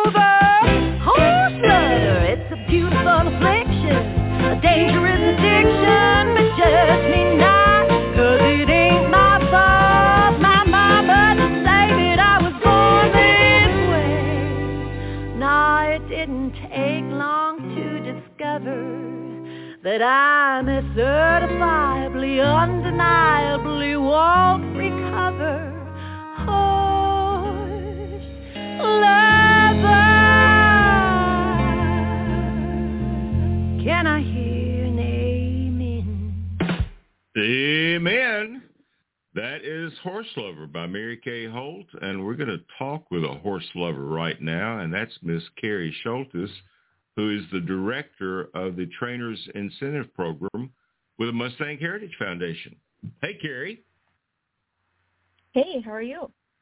I am doing great. And Miss Bobby Bell is on with us, and uh, I am. We're- Yes. Welcome, welcome. Awesome. we're Thank just going to have a great time visiting about wild horses and uh, how people can get involved themselves. But to start out with, tell us a little bit about the Trainers Incentive Program itself and how that works. Yeah, so the Trainers Incentive Program is basically out here to help your everyday Americans get a hold of the wild Mustang. So if you're wanting to adopt a Mustang straight from the BLM, wild as wild can be, you're looking at a six foot height for your fencing. They, it's basically known as a facility height. And some of those guys, they'll even test those six foot fences and make it over. So what we Oh, do with the trainers incentive program, yeah, it's it's happened. Um, what we do with the trainers incentive program, we work with trainers across the country, and they pick up the horses from the wild. Their facility is already set up for it. They have experience with these guys. They know exactly what they're getting into. and they'll take that animal and they'll do our basic gentling requirements for you. So that would include being able to approach the Mustang or burro, depending on what you choose, and put a halter on, lead it, load it onto a trailer, pick up all four feet, clean them out in preparation for farrier work, and be able to groom them as well. And that way, if you would adopt a gentled Mustang through the TIP program, you only have to have the five-foot facility height fencing, which is much more mm-hmm. obtainable for the everyday person to get a hold of and a lot less expensive. When you start pricing out those six-foot panels and gates, boy, it gets expensive pretty fast. well, and the other then thing too, yeah, the other Yeah. thing too, Cary, is that uh, not everybody uh, has the knowledge to be able to work with these Mustangs, you know, directly Yeah. from the wild. And so it's great when somebody else is handling them. edge off a little bit. Yes, Yeah. exactly. Not quite so scary through our programs, and that's why we're here. And people really seem to be loving getting these animals through the TIP program with that start, and they'll sometimes get them started themselves, um, or you can also send them to a trainer or work with that tip trainer further if you want to get them saddle trained and don't want to do it yourself, or at least the first few sits. Those are always those can always be a little interesting. But sometimes these guys, if you do the groundwork right, they're really great. My mom, Well- she she adopted a Mustang through the TIP program, and just recently we we were at the farm in Missouri, and she went on her first trail ride, and it was only her fourth ride on him. Oh wow, wow, Yeah, wow! How was that? awesome. He did great. Wow. Crossed creeks Wow. and everything. Wow. Wow, that's Mm. pretty amazing. Well, it it Mhm. is a pretty neat program. So if you adopt a Mustang from the BLM directly, those Mhm. horses are wild, basically untouched at all, Mhm. and and the cost to do that is $125. If you Yeah. adopt a horse from the ship trainer, what is the cost?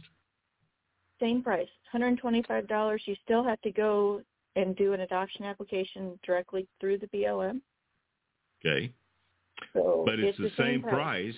Same price Yes. whether you adopt a horse directly from the wild at a BLM holding facility or if you adopt Mhm. one from a from a tip trainer.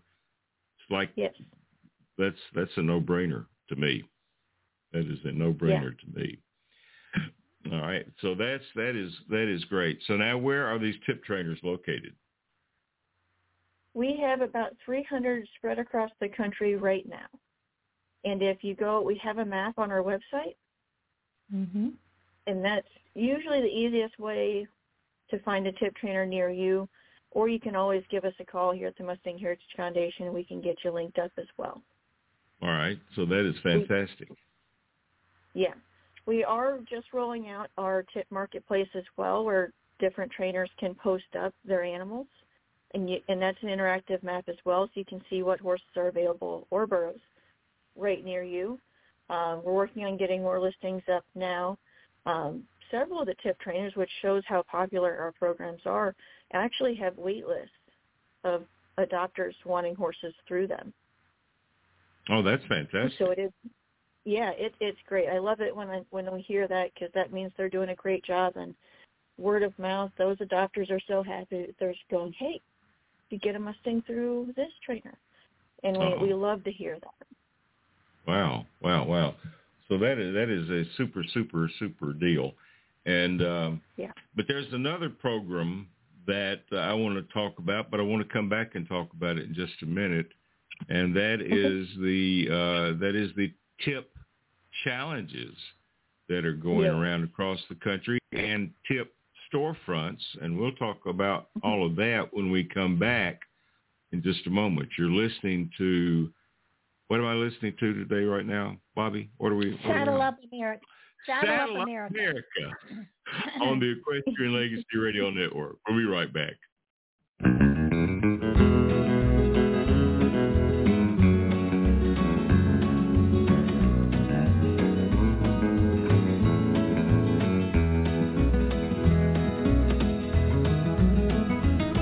The hooves of the horses, witching and sweet, is the music earth steals from iron-shod feet. No whisper of lover, no trilling of bird can stir me as hooves of the horses have stirred. They spurn disappointment, they trample despair, and drown with their drum beats the challenge of care. With scarlet and silk for their banners above, they're swifter than fortune, sweeter than love.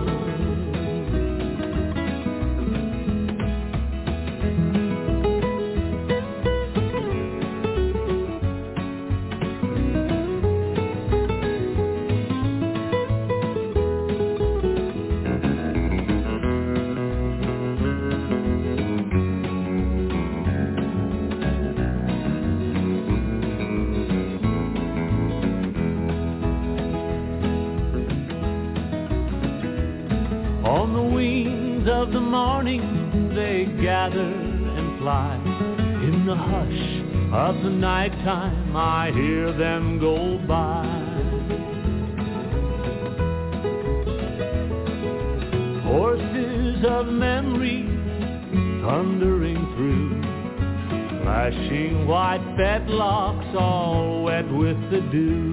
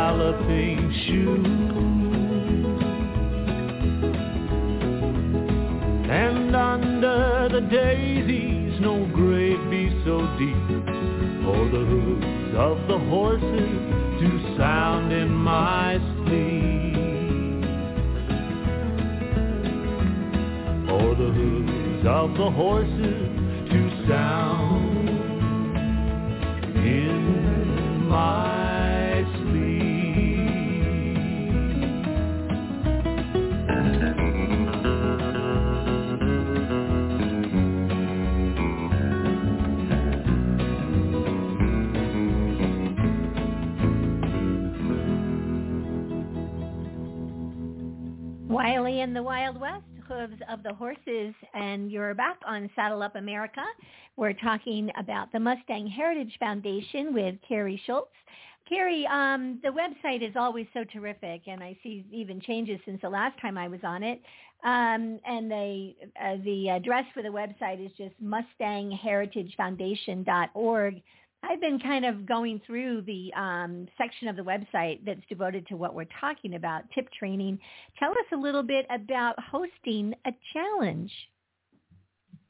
So in order to host a tip challenge, you must be a current tip trainer with us for at least a year, and there's a minimum number of animals you have to adopt out. And then you have to just let us know that you're interested in hosting an event and the details along with that, where it's going to be, what time of year, how many animals you're looking at, getting adopted out for your challenge. And they've really, really been growing, and people, both the tip challenge managers and the, the competitors have really loved them. And on the website too, it'll link you to the individuals' Facebook pages. And it's mm-hmm. great because competitors, they'll post pictures from pickup and they'll do different progress reports on there and updates and then the pictures from the competition are just awesome. We recently had a burro bonanza tip challenge down in Arizona and one of the donkeys, the burros for the freestyle event is dressed up like a pirate and he's sitting down next to a ship and they're all dressed up and it is the cutest picture. Oh. And everyone really just seems to just love them. So we're really trying to pour our efforts into that. Now, one of the responsibilities of a tip trainer is also finding um, the person who's going to adopt the um, gentled horse. Is that right? Correct. And, and what are some ways? Yeah, what are some ways that um, that a tip trainer does that? Most of the time they'll do it by word of mouth. We also have our new tip marketplace now. We also have the Trainers Incentive Program Facebook group that they can post to. And they also advertise on their social media pages directly as well. hmm hmm So interesting. Um, what is? Uh, how old do you have to be to to uh, qualify to be a tip trainer? You must be 18. Okay. How fun. Um, the map, the map that you referred to is really terrific. Um, I'm in New Mexico, so for fun, I was kind of uh, looking at what was in New Mexico, and then I looked to the left of New Mexico, which of course is Arizona, and there's like Oh, a ton of them in Arizona. we do have a ton of tip trainers, but we also have several. There's two storefronts in Arizona and a BLM holding facility, so it's a lot easier to access animals for the tip trainers. Mhm. So tell people what a storefront is, a tip storefront. Mhm. So a tip storefront is a place that they either go and pick up their own animals from BLM holding facility or they'll get in semi loads of animals in. Most of the time the semis will go out to our East Coast storefronts and from there they'll host their own adoption events where you can pick up a wild Mustang that way. Um, in that when you pick up the wild ones, they do still require the six foot fencing, but the storefronts were really created as a pickup point, especially out east, since the BLM, the furthest east holding facility that the, Bureau of Land Management has is in Ewing, Illinois. They'll do a handful of satellite events, but we kind of pushed the storefront idea out east, especially that way we could make all Mustangs more available to the public there. Now, tip trainers can also go to those storefronts and pick up an animal for training as well and enroll that into their program, and then that potential adopter can reach out to those tip trainers and get an animal from them. Okay. All right. And and what what is what's in it for a tip trainer? I'm sorry, what was that? I said, what is it? What what is in it for a tip trainer? We talked about the fact that you can adopt a horse for $125, but when a tip trainer is a is placing a horse, what does the tip trainer get? Oh, of course. So if you gentle a Mustang and they have to meet all of our gentling requirements and then they have to send in video proof of that animal meeting our gentling requirements and then they found an adopter, the adopter's going through the Bureau of Land Management adoption application process, that's all completed. They their horse. They have to send some paperwork back into us. But for a gentled Mustang through the TIP program, we pay trainers one thousand dollars, and then for Oh, a wow. gentled burro, we pay out seven hundred and fifty dollars. All right. All right. I'm I'm kind of like interested in a burro because I think Oh, those things so are just as cute as all get out. And you teach them to pull Yes. a little cart, and Bobby, we could go Mhm. around in a cart. You know, we'd get you on. ho- We'd get you into a horse some way besides your Briar horse. So that would work. So a new thing for the uh, for the tip challenges is, uh, and most of those have been in hand, haven't they? Correct. For the past few years, they have been in hand, but new this year, we are rolling out a new mounted division within the tip challenges. And we have four of those going this year. And actually, the applications are still open for one. I was able to get special permission to have applications still open for one, and that's going to be our South Carolina tip challenge. Okay, all right. And Mhm. uh, so when when they're under saddle, what what will that event look like? That will look very similar to our Extreme Mustang Makeover mounted divisions, mounted programs. So, Cool. it, yeah, with the trainers, um, they are allowed to pick different classes themselves. So, which is the cool thing with the South Carolina event is they're actually going to have some English specific classes. Oh, that's great. Yeah. That is great. yeah, so we're that pretty is- excited for that. Yeah, that is exciting. That is exciting. Really show the versatility of these Mustangs because, man, some of them out there can jump.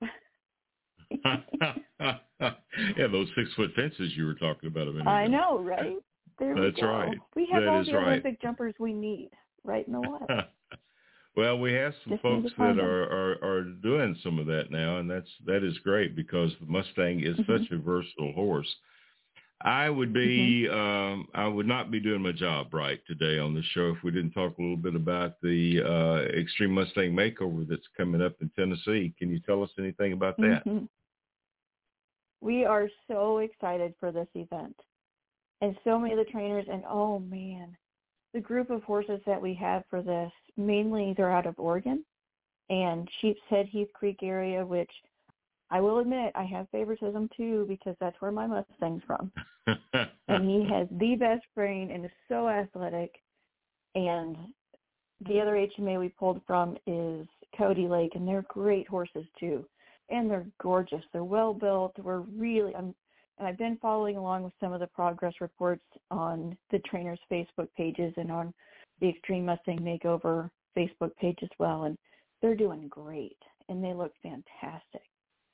So I'm really excited in a few months to see what these guys can really finish them up and do. Well, it's going to be a fun event that's taking place June the 22nd through the 24th at the Williamson County Ag and Expo Center in Franklin, Tennessee, and that's just about 25 minutes from downtown Nashville. So if you want to come enjoy some of the music music on Broadway, uh, come early or stay late, and you can you can do that as well. But it's going to be a terrific event. There are a whole lot of activities that are planned uh, for this event as well. And uh, Cary, the horses that are participating in this for the adult division, they'll be up for auction, Mhm. won't they? They will. They will. And I must admit, even I'm going to probably haul a trailer along. So, Just in case. Oh, but we also have over 50 youth competitors, and the youth get so creative with their freestyles with the yearlings. It is just adorable. So the entertainment factor for this event is going to be high just from the youth kids alone too. So highly Yeah. recommend getting out and watching the youth kids perform their freestyles and all of the events. Uh, most of the yearlings were about, oh, I believe about eight months old, so they're just going to be the cutest little things too. Oh, that's going to be a lot of fun. Well, and then Mhm. for the adult division, when they do their uh, their their freestyles, uh, they're in all kinds of costumes.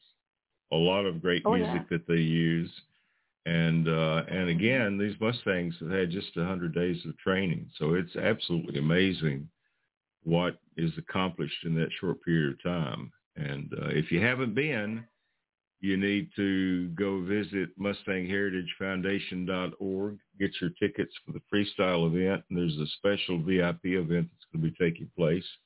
And uh, somebody told me that there might be a concert, uh, music for Mustangs, that will be taking place during this deal. So stay tuned for that as well. Yeah, so a lot of fun, a lot of fun. So when, exciting. yeah, it's very exciting. Well, listen, you have been great, and if you need to, if you need to find out more about the TIP program, the Trainers Incentive Program, then reach out to Cary, and uh, you can find phone numbers uh, all on the website, and uh, and reach out to her, and she'll be able to help you and put you in touch with a tip trainer so that you can get your very own Mustang uh, already handled and ready to go. So a lot of fun, a lot of fun talking with you, Cary. Look forward to seeing you in June. Awesome. Well, thank you so much for having me. Well, you are very welcome. And uh, we're going to listen to Colorado Horses. Are there any Mustangs in Colorado, Cary? Oh, yes. Actually, Uh. for the South Carolina Tip Challenge, that's where they're coming from. All right. So we're going to listen to Colorado Horses. This is Dan McCorison. We'll be back in just a minute on Saddle Up America.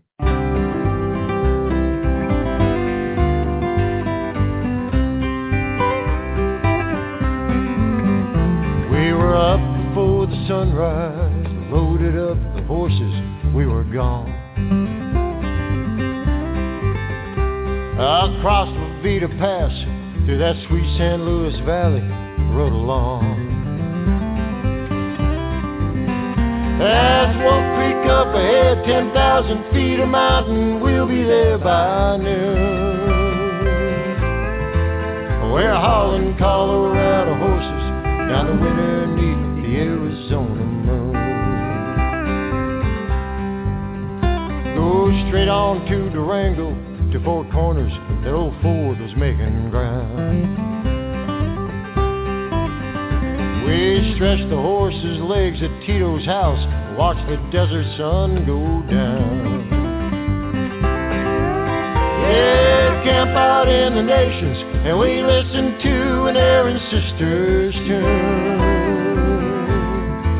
They're hauling Colorado horses down the winter neath the Arizona moon. I called the boss in Wickenburg just to let him know when we'd be rolling in.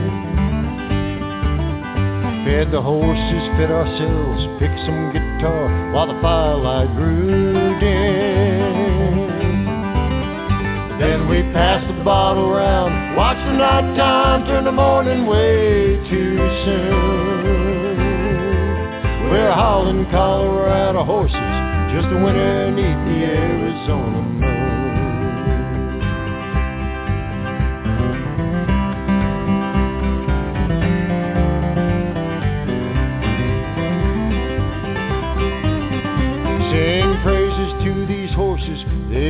hauled a thousand dudes into the hills. They take us to the river where the voice of Mother Nature won't be still. Well, I ain't no big time banker, but I know exactly what I should be doing.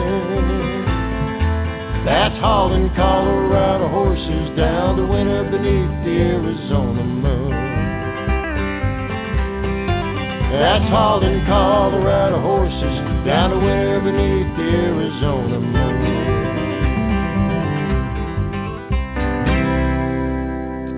Colorado Horses, Mr. Dan McCorison. And Bobby, it was fun talking with Cary Scholtes with the Mustang Heritage Foundation. And uh, this past year, over 3,500 horses were adopted out of BLM holding facilities. And so that's a good start, but not enough. We need to keep working on that. Do, you, do y'all have a goal for this year, Gary? Or a goal you can share? Uh, the goal the goal is roughly about 4,000 horses. So we don't want to Mhm. we don't want to set our goals too high, but uh, we Mhm. want to increase our numbers every year. So so that's a that's a Mhm. great goal. And this uh, under saddle thing that they're doing with the uh, with the tip challenges now has been very very well received. So I think that's going to help uh, a, lot as we move move forward. But anyway, fun Great. talking with Cary and great talking with Mark Munzert. He is such a hoot to visit with live and in person and a great cowboy poet. And then always great to talk with Gary Allegretto. Man, it's just been too long since both those guys been on the oh, show. I know. I know. Yeah. True. Yeah. Very true. Yeah. But, but anyway, go visit their websites, visit them on Facebook and any other social media, and uh, and, and check them out and follow their tour schedules and and uh, get some of those albums. It really helps to keep these guys in business if you're actually buying an album, whether whether you have a CD player or not. Just go ahead, and go for it. You know, help them out. But uh, anyway, a lot of fun. Well, it has been a fun show, and you are always staying so busy. Next week, we're going to miss you because you're going to be at the Buckaroo Book Shop at Santa Clarita, We'll be- California. We'll be yeah, we'll be heading we'll be heading uh, we'll be arriving there that day. Yes. And then the following um Thursday I think you have Dave Stamey on and we'll be coming back and of course he's also at Santa Clarita. So we're looking forward to seeing Dave next weekend. oh gosh, we're going to get to see all these guys. Yeah, we're going to have a fun time. I think Gary McMahon is on on the show next week with uh with uh who is who is going to be the poet? Uh, Floyd Beard. oh, Floyd Beard will be Floyd, with Gary yes. Floyd. and th- man, I'm telling you what, that's going to be a heck of a fun show. Sorry you're missing that Oh, it will be. Yeah. but that'll yeah, be a, it will that be. will be a fun show. But anyway, uh, you have a you have a show tonight with the Rendezvous with the Writer. We do. We have um, Chris Enss. She's an amazing, prolific um, Western writer of uh, nonfiction mostly. Fascinating, fascinating writer. Uh, we are really looking forward to talking with her, and we'll be talking actually about two books. One is called um, The Widowed Ones, and it's about the lives of the seven widows of um, seven of the um, men that died at the Battle of the Little Bighorn um, in Custer's command and what their lives were like after the battle. And I always wondered about that and thanked her for writing this book. Very important. And then her second book, which is brand new, just out, is called Straight Lady.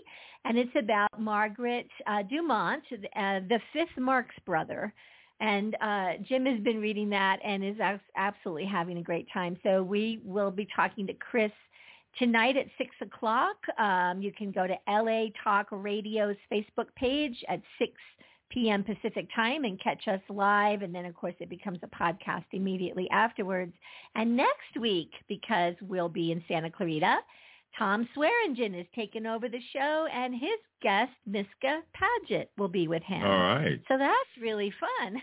that'll be fun. Miska was just on the show, and Tom has been on the Yes. show before, so you'll want to tune in for Mhm. that. Well, I Yep. said goodbye to my wife this morning and sent her off to the uh, National Cowboy and Western Heritage Awards in Oklahoma City. And uh, she's going to have a great time. She's a two-time award winner herself, but she's a celebrity presenter again this year. And uh, a new Wrangler Award winner is Miss Micki Fuhrman yeah. such a good friend and uh and I said, "Well, you need to tell them that Micki is like one of your very best friends and maybe you could present the award, but I think Uh, Trinity and Adrian are going to present Micki's award." Oh, and uh oh, yeah, yeah, and uh, uh Mary Kay and RW are going to present another award. So they're going to have a ball out there. But we want to wrap up Mhm. the show with a song. I love this song. This is from an old Marilyn Monroe movie, River of No Return, and it's on Micki's award-winning album Westbound. So let's take a listen to that, and we invite you to join us on Saturday from live from Nashville, and then be back with us on Thursday from Campfire Cafe, Saddle Up America, and catch Bobby Bell on Rendezvous with a Writer, and also the Out West Hour. And uh, Bobby, we will see you in a few weeks. I'll just say it that way. Yep. We'll just see you in a few weeks. All right. There have a great go. time. Have a great All time right. next week in Santa Clarita. Thank and you. uh, Thank you. thank thank you all for listening. This is River of No Return. Micki Fuhrman. We'll be seeing you next week on the Campfire Cafe.